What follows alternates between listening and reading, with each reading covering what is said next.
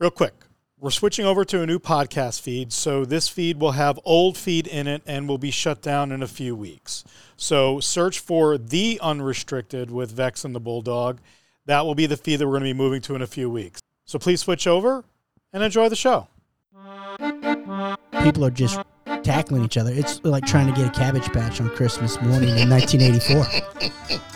They're literally killing grandmas to get into the money grab.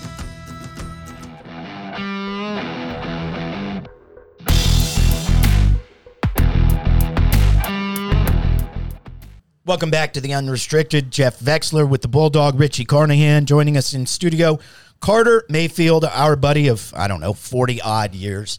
You're a college football guy, Carter. Well, not really. Why? Has Not- your interest waned the way mine has? I mean, I, don't know the history of college football. It seems like a, a bunch of uh, guys were getting together and playing football and decided to have some schools uh, somehow attached to it, and that's how the whole thing evolved. I think so.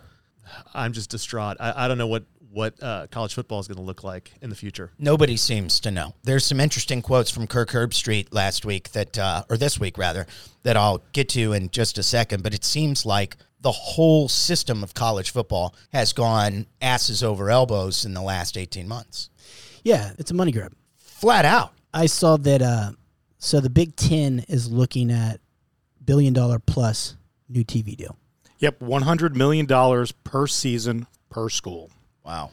So people are just tackling each other. It's like trying to get a cabbage patch on Christmas morning in 1984. They're literally killing grandmas to get into the money grab. UCLA, USC defecting from the Pac 12, which I think the three of us could all probably say we don't feel bad for the Pac 12. I mean, nobody around here has any love for the Pac 12. I Pac feel 12 real- packs ass. Well, I mean, it's it, it's been one of the worst run in college in, in college football. It's the least revenue per school per year out of all the conferences. And therefore, you see two of their flagship teams or flagship schools, USC and UCLA, leaving for the Big Ten. But what is this doing to the landscape? And of, obviously, we could talk about NIL deals, which, by the way, I want to put myself, plant my flag on this. I have no problem with college football players using their names, image, and likeness to make money. None. You? Uh, no, uh, well, oh, wait. Hesitation. I think I think it's I I think that the the players have been screwed for the longest time in terms of the NCAA able to use that name, likeness, image, all that stuff, uh, and get cashed in on. Uh, on the same token, I think it's generally it's all going to be bad for the game, and I feel like there is no there is nobody running this nut house. Like you know, this is not Vietnam. There are rules. There are no rules uh, in college football right now. There are none. It's the wild, wild west. That's one of Kirk Herbstreit's quotes. I'll give you another one. Where is college football going? Where are college athletics going? No team wants to be left behind, and the money gap has never been wider. He's right. We are turning into haves and have nots. And it's a bad time to be UTSA, by the way, who seems like they're up and coming. Just to bring this locally for a second, it's they're coming up. They may get left out of all of this. Yeah, and if they get left out of all of this, they don't have a TV deal. No one gets to watch them. Let's say they go undefeated. Can they even sniff playing? Absolutely not. It'll be a tree falling in the woods. Yeah, no one will even know. 100%. So I was listening to uh, Feinstein. He said that 24 teams in the Big Ten, 24 teams in the SEC, and everybody else, good luck. That's exactly what Herbstreit has to say. Yeah, he's he's calling it the AFC NFC of college sports. Oh, he says football on Saturdays is going to closely resemble that of football on Sundays. And I don't think he's wrong. I think the, the, the teams that have any sort of tradition, okay, Florida State, even though they haven't been good in forever, at least they have a tradition. They're going to get gobbled up by somebody. Uh, Clemson, they'll get gobbled up by somebody. Notre Dame, they're going to they're going somewhere. Yeah, if if you're an ACC fan or a Pac-12 fan, goodbye, you're done. Oh, and and the rest of them too. The only the only conference that might have a chance of playing in this is the Big 12, depending on who they're able to bring in. Well, but but the ACC and Pac-12, they're out. They got to be out. They're out. Yeah, the the Big 12's already announced people they're bringing in. They're bringing in Cincinnati, Woohoo! Can't It- wait it- to it get- watch it gets the better. Bearcats and that historical rivalry between them and the Mustangs. Houston, and it's just nothing that's that's gonna move the needle. It doesn't move the needle Well, at all. They they need to bring Washington, Oregon, Utah, and deny the Big Ten those three schools. That would be a great idea. That would be a nice starting place. But what we are heading towards, and Kirk Herbstreit, as you mentioned a second ago, I think to clarify this for fans, and I'm quoting him here, another way to look at it, it's going to be the AFC and the NFC of college football. You'll have what? Four divisions within each conference. You may have two or three divisions within each of these Big Ten and SEC conferences. And I think you'll see eventually them go to like a 12 or 16 team playoff, and it will essentially be NFL football on Saturdays. And that's where this thing's headed before it's all said and done to continue. And this is where it gets weird from Herbstreit, who, by the way, he loves college football. Like That's uh, his life. Yeah, you might not like him, you might not love him, but you know that he loves college football and its sport. And he says, just wait until these payers become paid employees. I think that's going to be part of this too. And I think this world I'm describing is going to break free from the NCAA. They'll create their own governing body, have a commissioner. They'll probably do a CBA with the players essentially making them employees. And then you'll negotiate a deal with them to avoid antitrust law. I'm sorry. What happened to fucking college football, man? It's gone? Like we're uh, It's gone. we're just watching it devolve right in front of us. Hey Yes. Richie, uh, do you pick up many residual checks from uh, playing on the mules back in the day? Just um, They sold a lot of number 12 uniforms, I presume.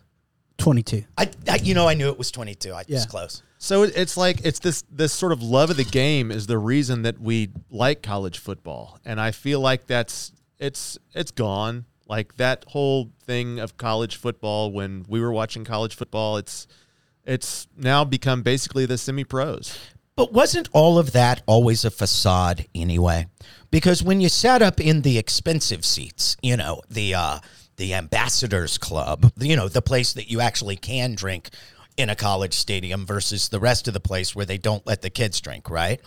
And you'd overhear people and all of all they're talking about is this kid they're bringing in next year who's 6'5, 345 out of Palestine, Texas. You won't believe this kid. And there's something very like gross and slave tradey about it.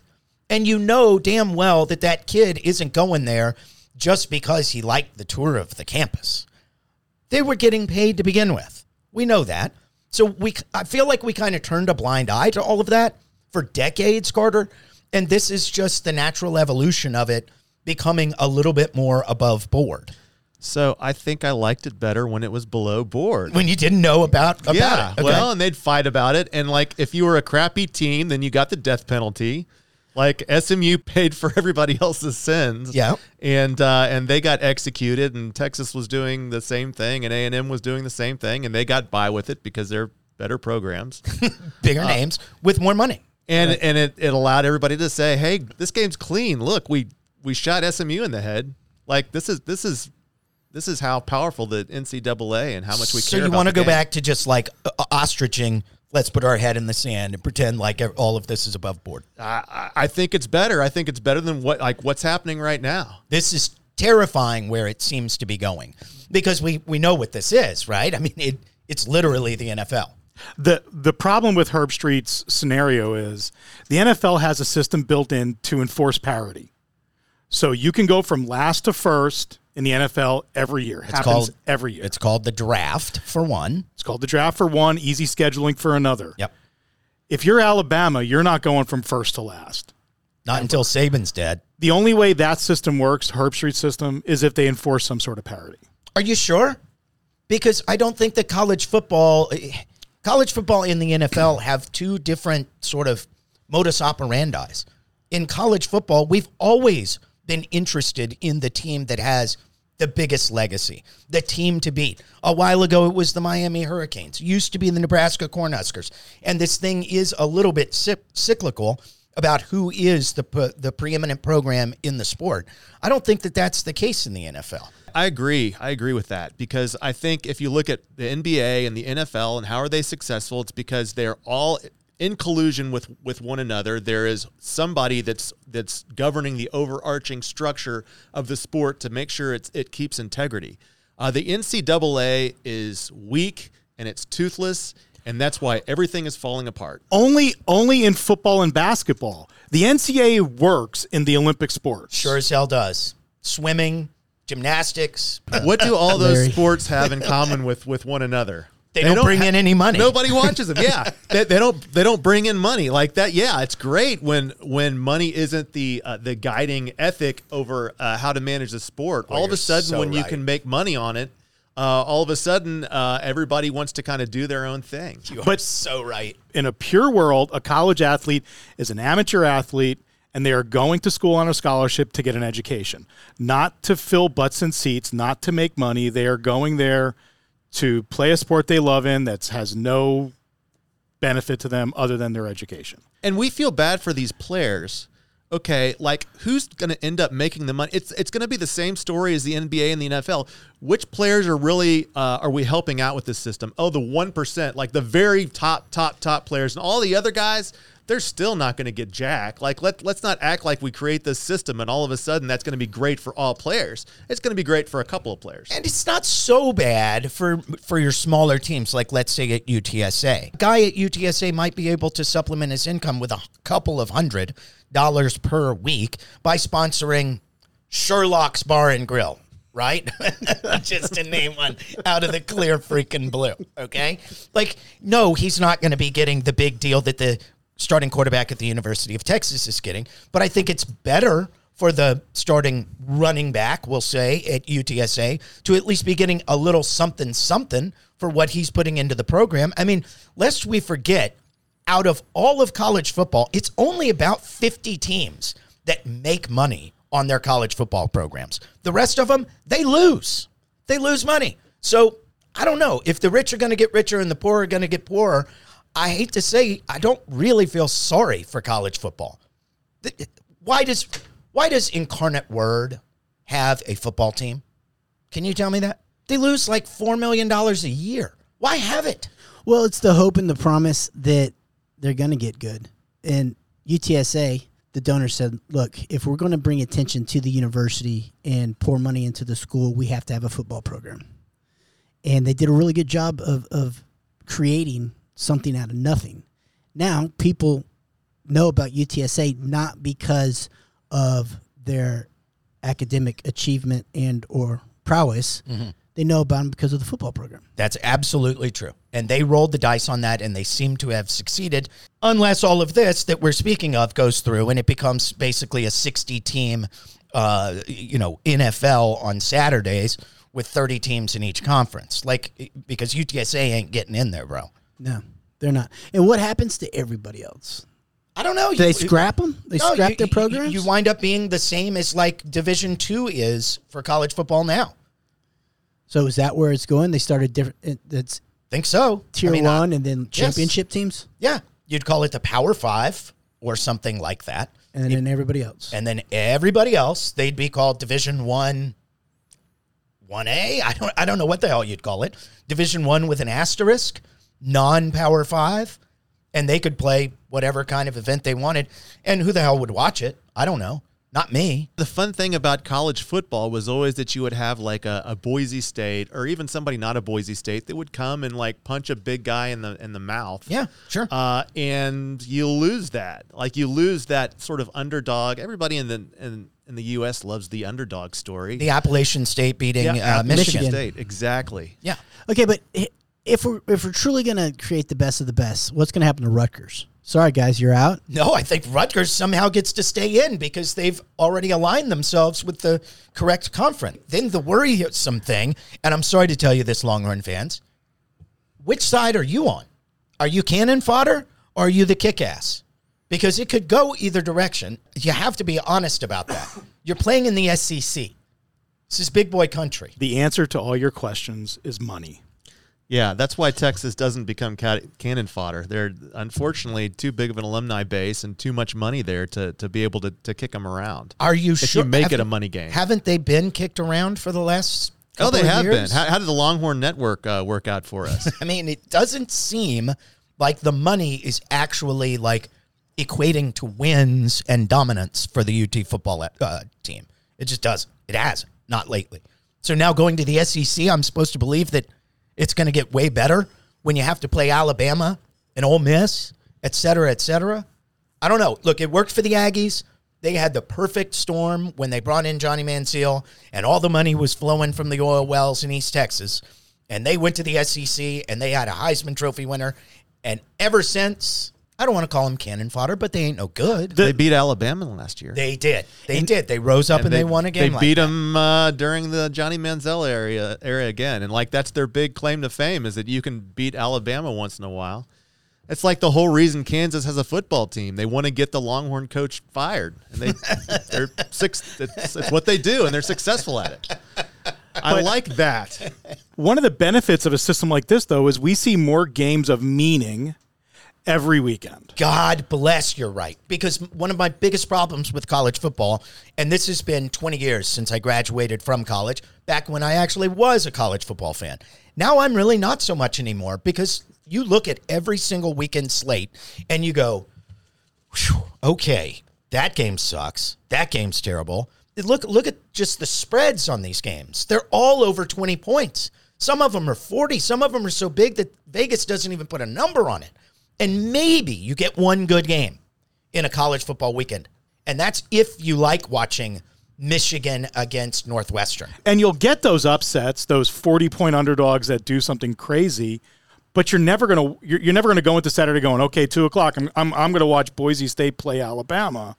You're going to go, okay, Alabama's playing Auburn. I'm watching that game. And you'll watch the highlights of Boise State get close with Alabama. It's yeah, it's it's been a poor incentive system for a long, long time. And you know, when they brought together the BCS, uh, you know, back in the day, number one versus number two, like then, like the the chances of you scheduling a good team, you know, prior to conference play was was minimal to none. Yeah.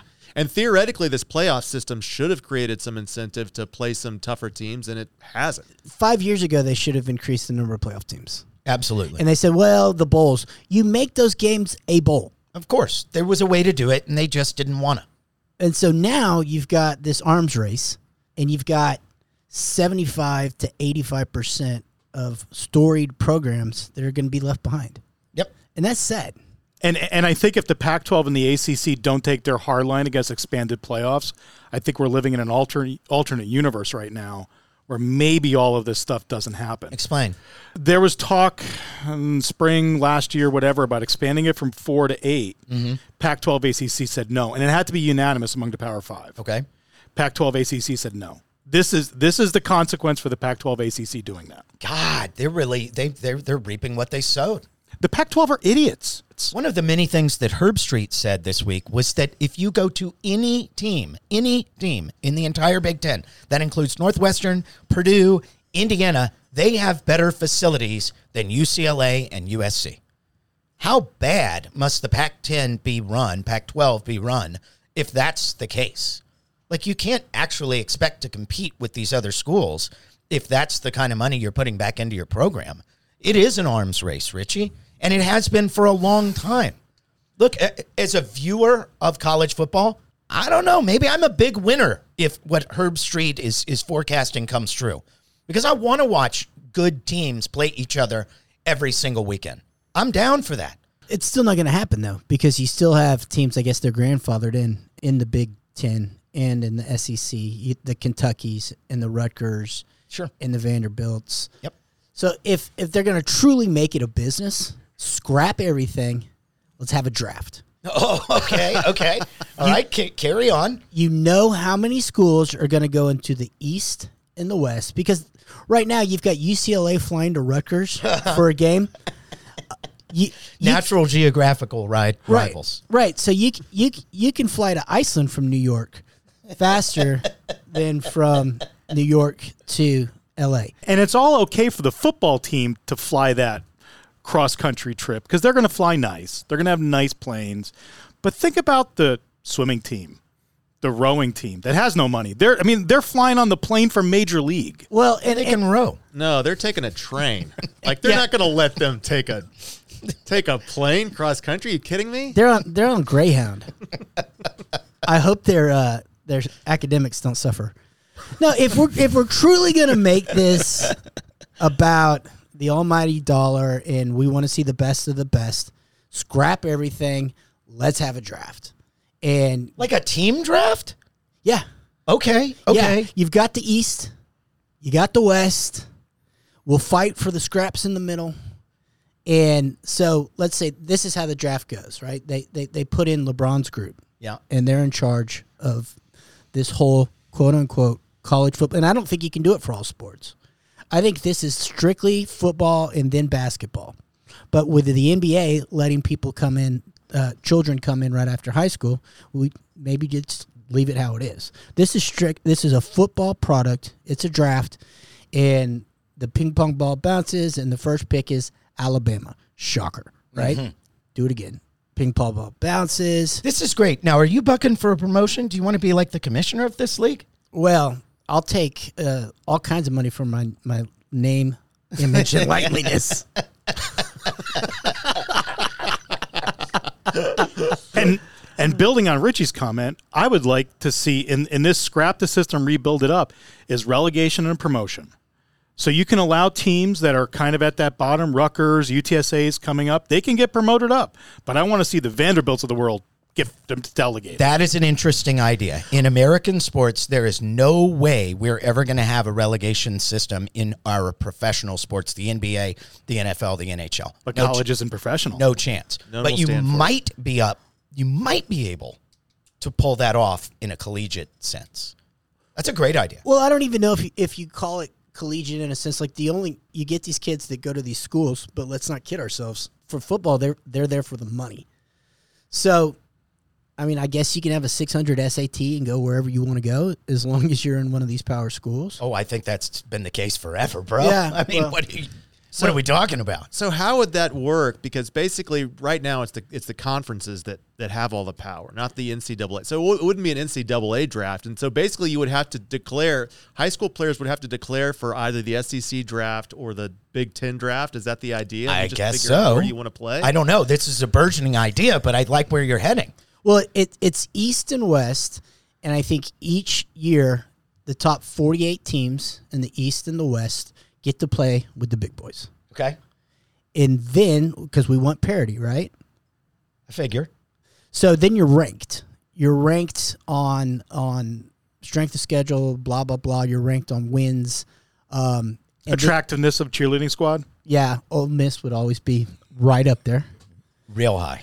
But if you want the parity, then the, the, the teams that just squeak into the Power 48, the East and the West, get to pick first.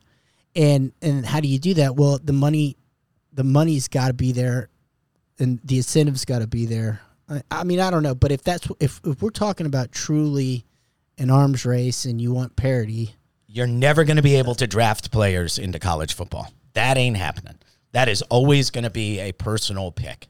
You might be able to draft teams into conferences, but there's no way you're going to get colleges to draft players. That's antithetical to the entire process, right? Am I wrong?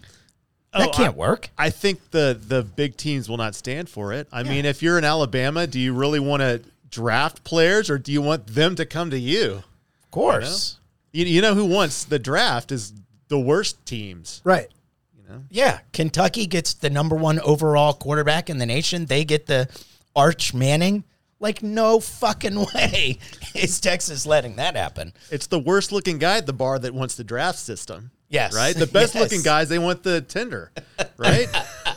they're getting they're in the top five percent, they're getting them all.